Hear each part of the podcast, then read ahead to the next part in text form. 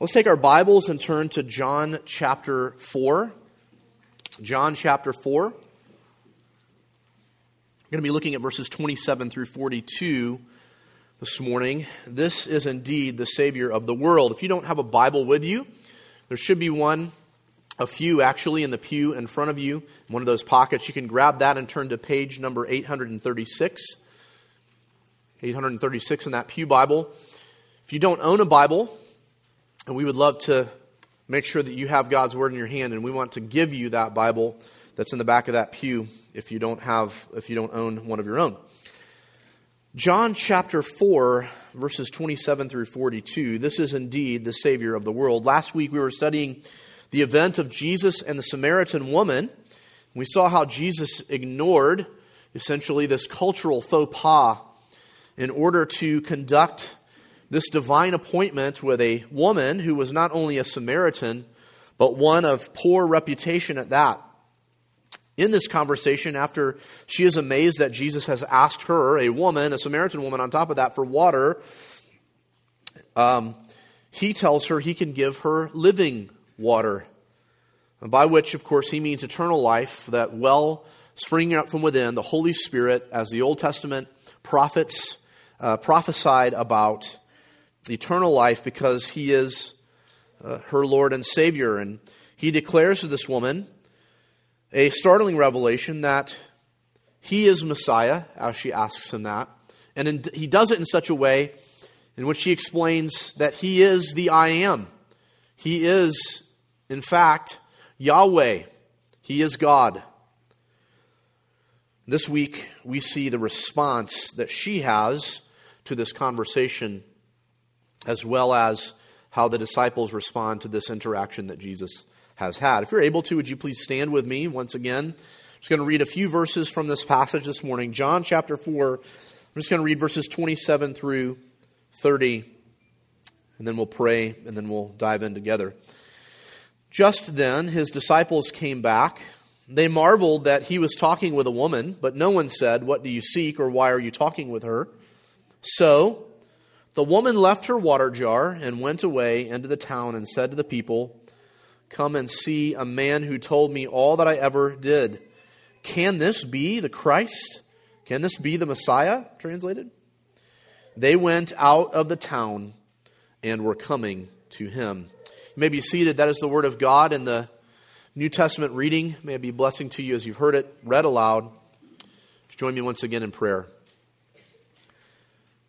Lord, this morning we do pray that you would attend to our time by your Spirit, who inspired these words in the original autographs and now is able to uh, convict us and to comfort us with truth and to illuminate our eyes and our minds to these truths and the application of them.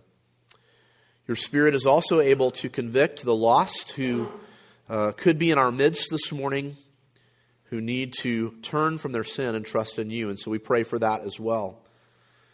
Lord, I pray that you would hide me behind the cross and the empty tomb, and that we would only see your glory this morning. We pray this in Jesus' name. Amen.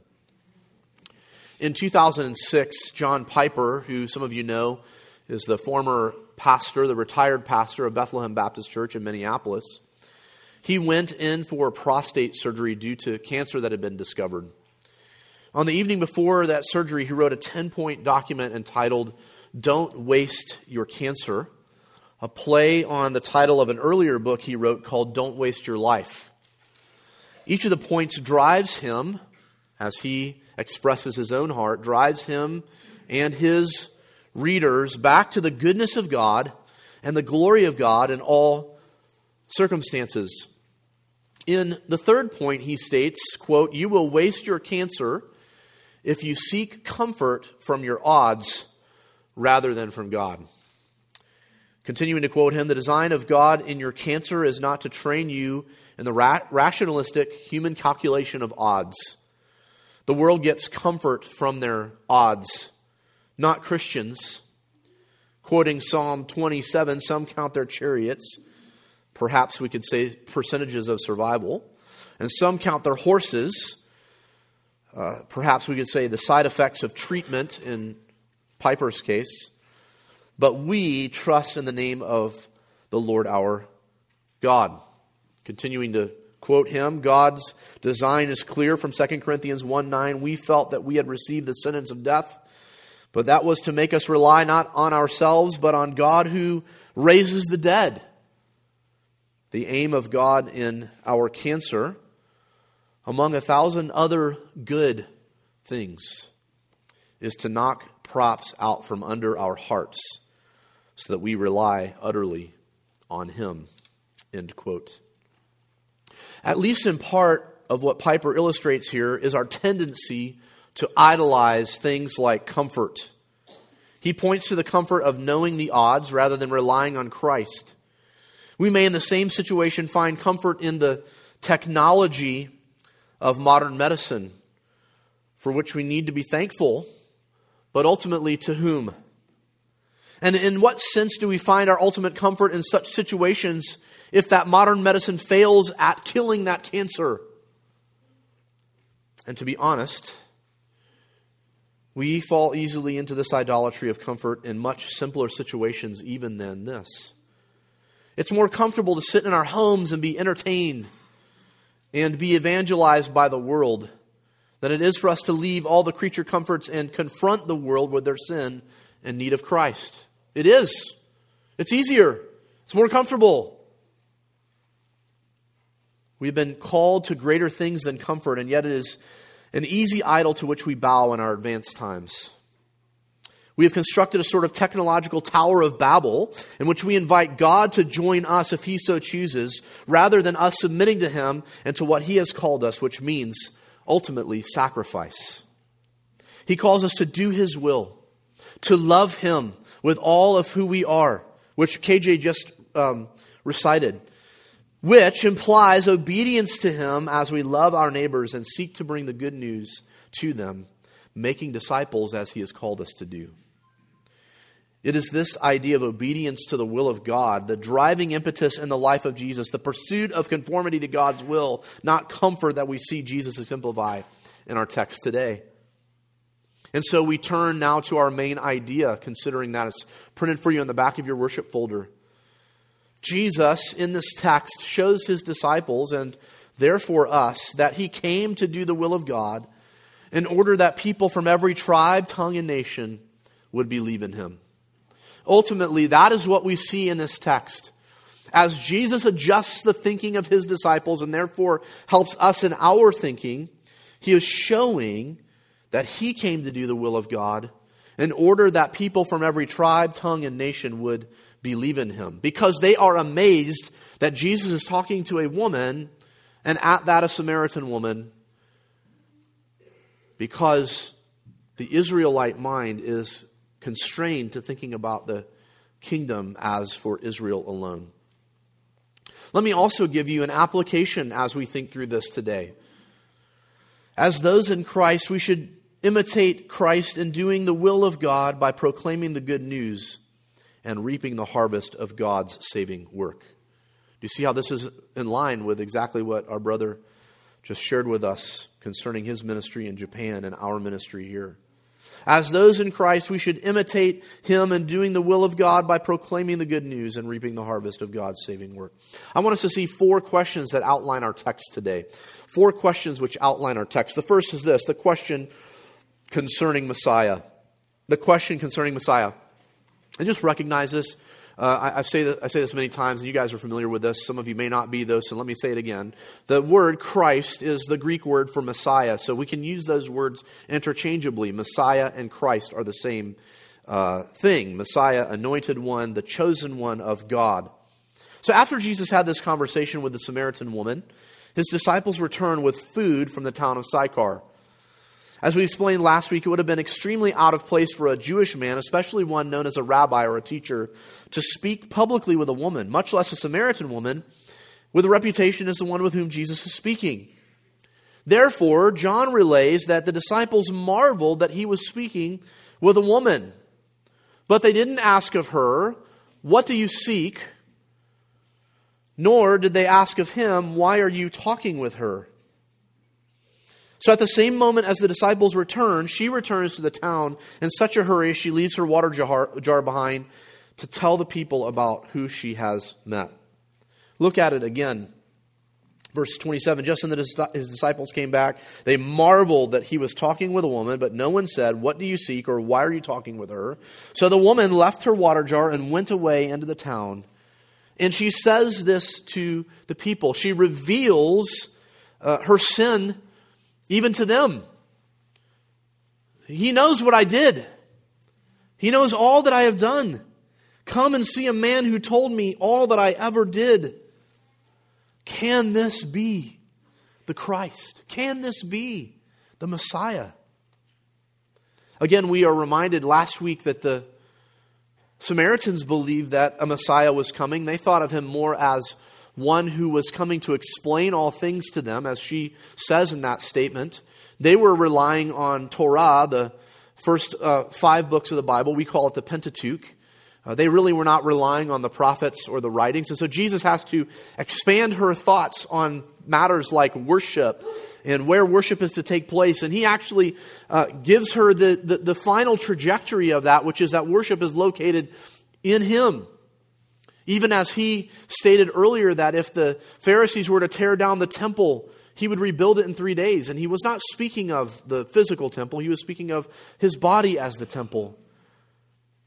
This all has to do with her statement about Messiah coming and worship and worship being about those who worship him in spirit, worshiping God in spirit and in truth. And we're reminded that truth is Jesus, that he is the Word of God, and that the Spirit comes and indwells believers in the New Testament and the New Covenant age. All of these things are kind of bursting on the scene as Jesus talks about these things.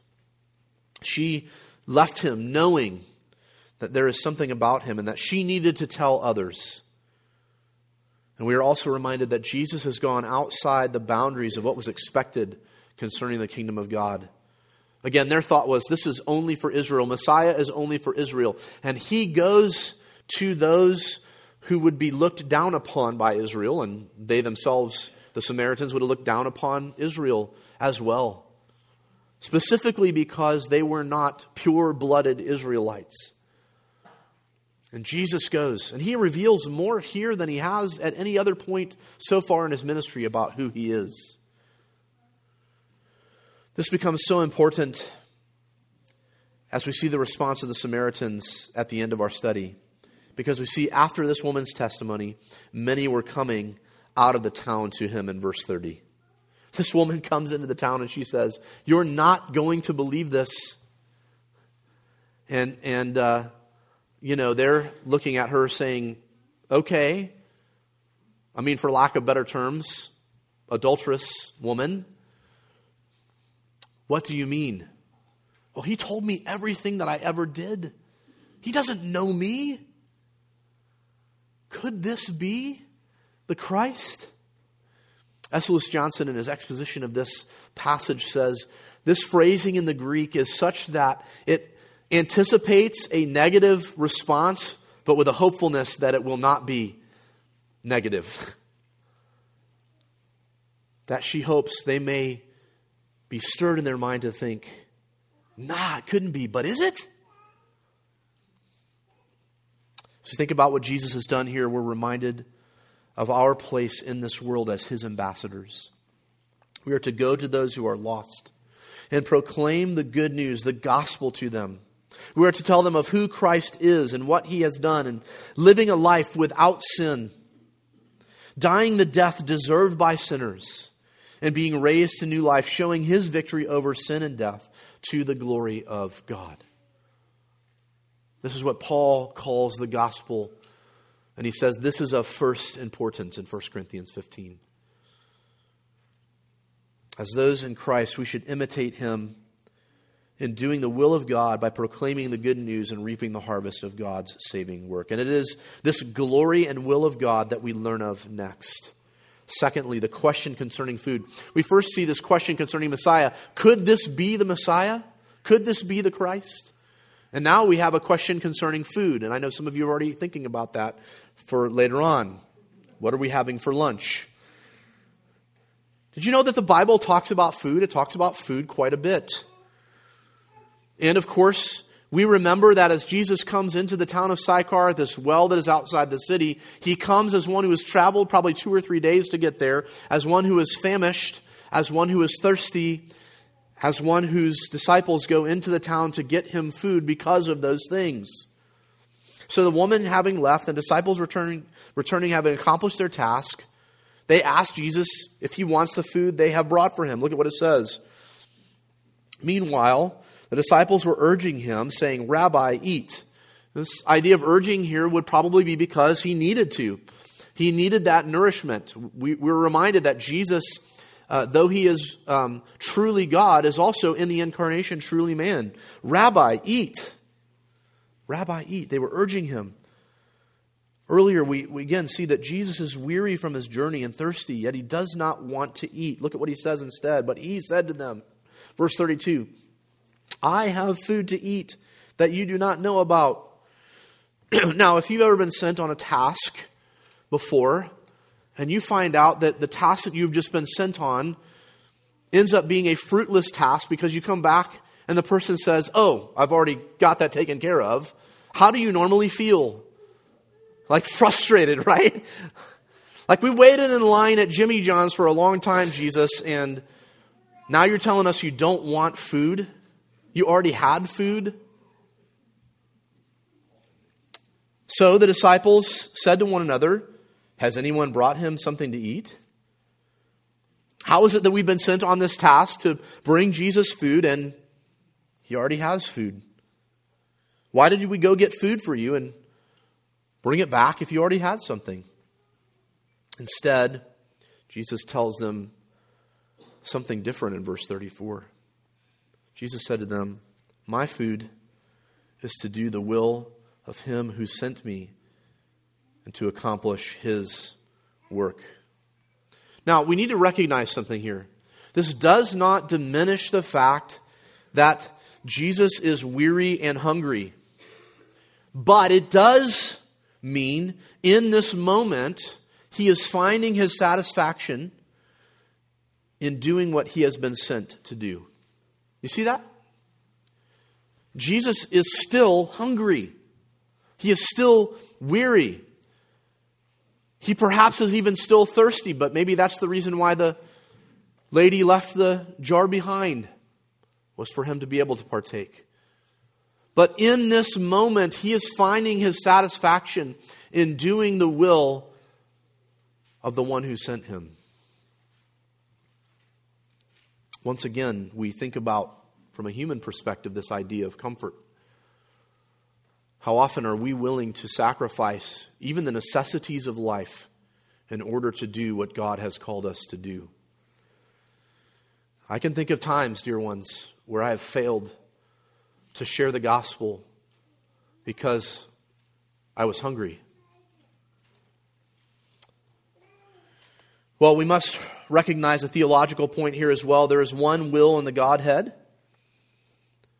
The Father, the Son, and the Spirit do not have different wills, they have one will in divinity and their essence being the same. But in the intra Trinitarian relationships, there is a sending by the Father and a doing by the Son. This is known in theology as the ad intra and ad extra the internal relationship of the Father, Son, and Spirit expressed in space and time by the actions of the particular person of the Trinity. There is one will internally, and yet an outworking of that will in space and time by the Son who was sent from the Father. We also recognize in theology that Jesus in his incarnation has how many wills? Two. He has a divine will and a human will. If you have questions about that, you can talk to uh, Brett. He's a theologian. He's uh, taking theology classes right now. No, but we have to recognize that. So when Jesus talks about submitting his will to the will of the Father, it is that human will that is submitted. Even in the incarnation, we understand this as an, again, using those Latin terms, an ad extra, the idea of this will of God being worked out in space and time. And how is it worked out in space and time? Through the humanity of Jesus, just as Jesus goes to the cross having struggled in the garden because in his humanity he knew what that would mean Here we see this outworking of the divine appointment we talked about last week. He had to go through Samaria. It was for the purpose of not only the interaction with the Samaritan woman, but for the sake of this town, for the sake of the kingdom, for the sake of the Trinitarian plan of saving of many through the proclamation of the gospel, whether Jew or Greek, or a mixture of those two. And Jesus says, My satisfaction is found in doing the will of him who sent me. How many times have I let my comfort be the thing that drives me rather than my obedience to God? As those in Christ, we should imitate him in doing the will of God by proclaiming the good news and reaping the harvest of God's saving work. Now, listen, we do not have the same insight into the decreed will of God that Jesus had. We do, however, have the Great Commission in which we are told to go and make disciples of all nations. So that could be, as our sent missionary KJ going to Japan, and perhaps God will raise up more sent missionaries from our midst. But do not miss the opportunities that God has placed here in our own context, in our own neighborhoods, proclaiming to this lost generation the truth of who God is and what He requires of sinners. As our brother encouraged us this morning, it does take work. And let's be honest, that works against our idol of comfort, doesn't it? This can mean going literally to another nation or doing the work of making disciples here, where in reality the nations have come to us. It doesn't matter tribe, tongue, or people group that is around us. They may look like us, they may not look like us. They may be illegal, they may be legal. They are in our midst and we must proclaim the good news. This is the call Jesus makes to his disciples. And our next point, look at number three, the question concerning the harvest, verses 35 through 38. Here's another question Do you not say, There are yet four months, then comes the harvest? Look, I tell you, lift up your eyes and see that the fields are white for harvest. Likely, what Jesus is referring to in this moment is as the people are now starting to come out of this town because of what the woman has proclaimed, we see waves of white. The Samaritan people would have worn white turbans and white robes. There is not really a known white crop in the Middle East like this especially where they are. There was cotton in Egypt, but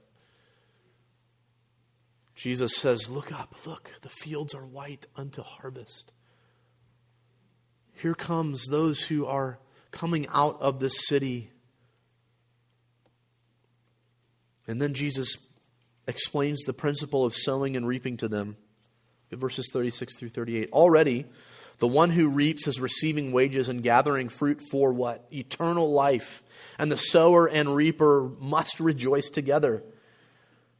For here the saying holds true one sows, and another reaps. I sent you to reap that for which you did not labor. Others have labored, and you have entered into their labor.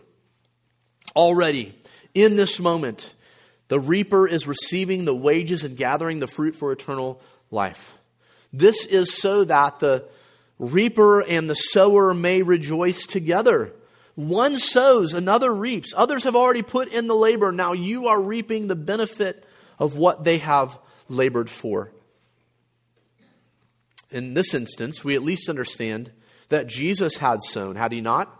He had just talked to this woman at the well uh, about who he is. And what does she do?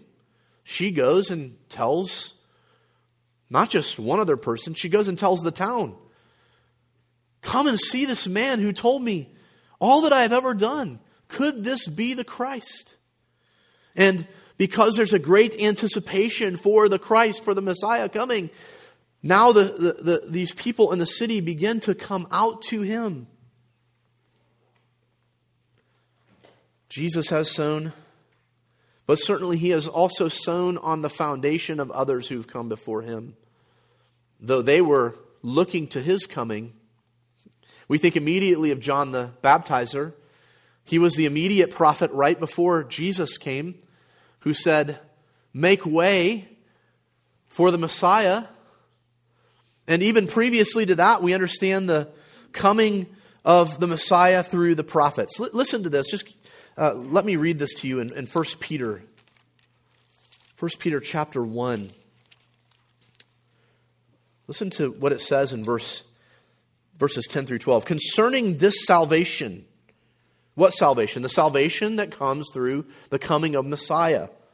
The prophets who prophesied about the grace that was to be yours searched and inquired carefully, inquiring what person or time the Spirit of Christ in them was indicating when he predicted the sufferings of Christ and the subsequent glories.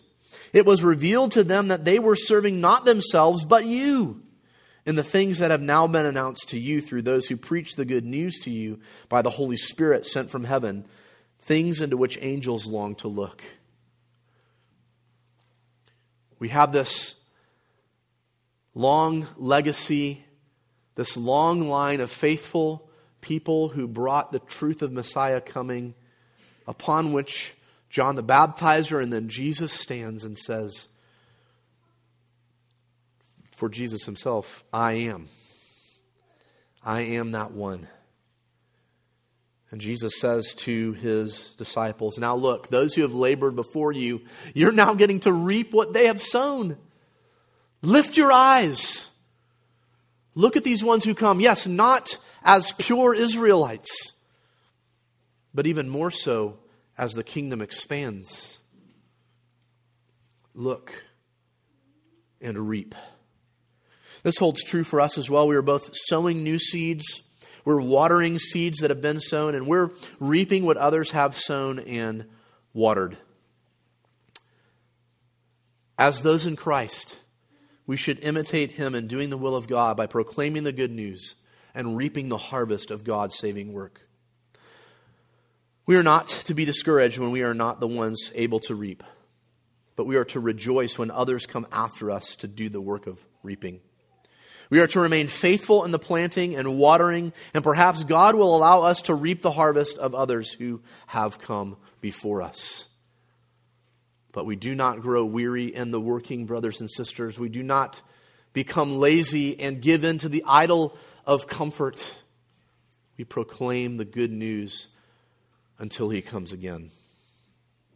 We see this reaping in our final point, the question concerning belief, verses 39 through 42. Many Samaritans from that town believed in him because of the woman's testimony. She having said, He told me all that I ever did. So when the Samaritans came to him, they Here's the final question asked him to stay with them, and he stayed there two days. And many more believed because of his word. Why do I say it's a question of concerning belief? Because they came and asked him to stay, wanting to hear for sure, is this the Messiah? So that in God's grace in God's timing in his providence, they would believe.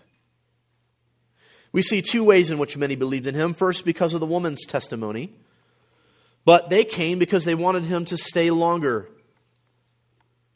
They then believed him because of his own words. Look at what it says there. Verse 42 They said to the woman, It is no longer because of what you said that we believe, for we have heard for ourselves, and we know that this is indeed the Savior of the world. What is it that they believed? First of all, they had confidence. We know. We know.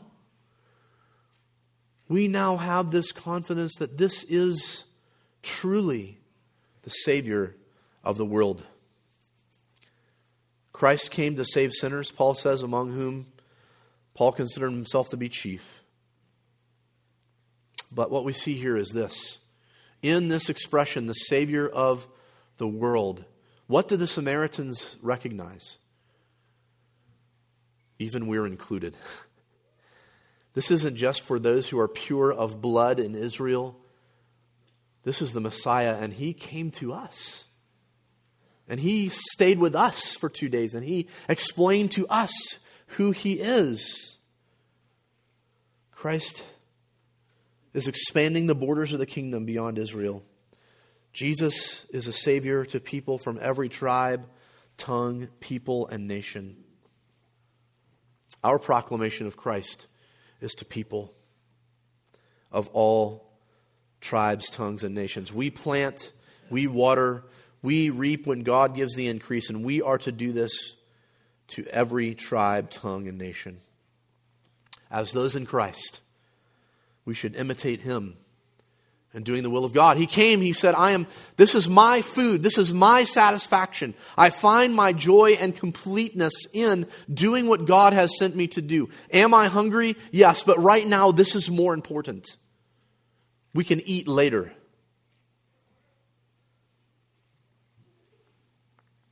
He proclaimed the good news about himself. And he said to his disciples, as he says to us, Lift your eyes to see the harvest is white and ready to be reaped. Is this where your heart is today? Are you willing to follow Jesus' example in calling in the calling of many to repent and believe? If not, why not? He has given you everything you need. We have to ask is it comfort? Is it fear? I don't really want to have to do that. I don't really want to have to be looked at as odd. I see most of you, it's not a problem anyway, it's already the thought. I'm kidding, of course. But that is a fear, isn't it? Our fear of losing comfort ultimately. Do you need to repent of allowing your comfort or some other idol to rule you instead of God who has told you what he desires of you? Now, this is not earning something but recognizing that this has already been done in Christ Jesus, and He has prepared you for this work of making disciples of every tribe, tongue, and nation. Who is your master? Is it Him or is it you? Perhaps you're here and you're one who needs to hear this message of repentance and belief once again. You need to hear how Jesus came to save sinners and how you need to turn from trusting in yourself and trusting in Christ's finished work alone. I plead with you today. I beg you today to turn from your sin and trust in Christ's finished work alone. For those of us in Christ, we are called to love Him with all that we are. And this overflows into our love and service of others, especially here in this local assembly, to lovingly call our brothers and sisters out of lethargy and into actively pursuing making disciples. Are you purposefully, actively walking with your brothers and sisters, pointing them to Christ and saying, we have to get busy with the work that God has called us to do because Christ has gone before us. He has paved the way, Hebrews says, for us. And He shows us here how He is about doing the Father's will no matter what. Would you pray with me?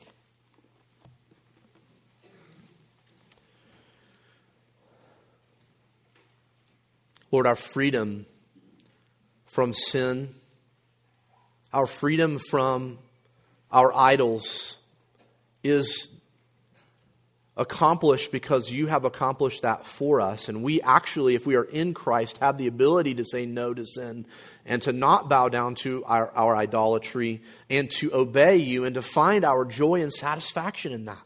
Lord, remind us of that today not as a, as a way of, of a burden, but a, as a way of release, of freeness, of grace and joy to do what you have called us to do. Lord, you've already told us that we're going to be hated because we are associated with you, because we claim your name.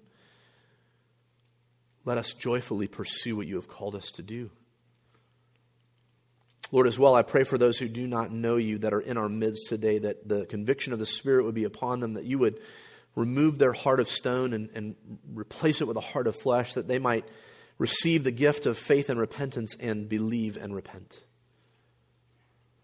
Lord, let us walk faithfully, loving you with our heart, soul, mind, and strength, and especially loving those whom you've given us in this local assembly enough to say, Let's go. Praise you and thank you in Jesus' name. Amen.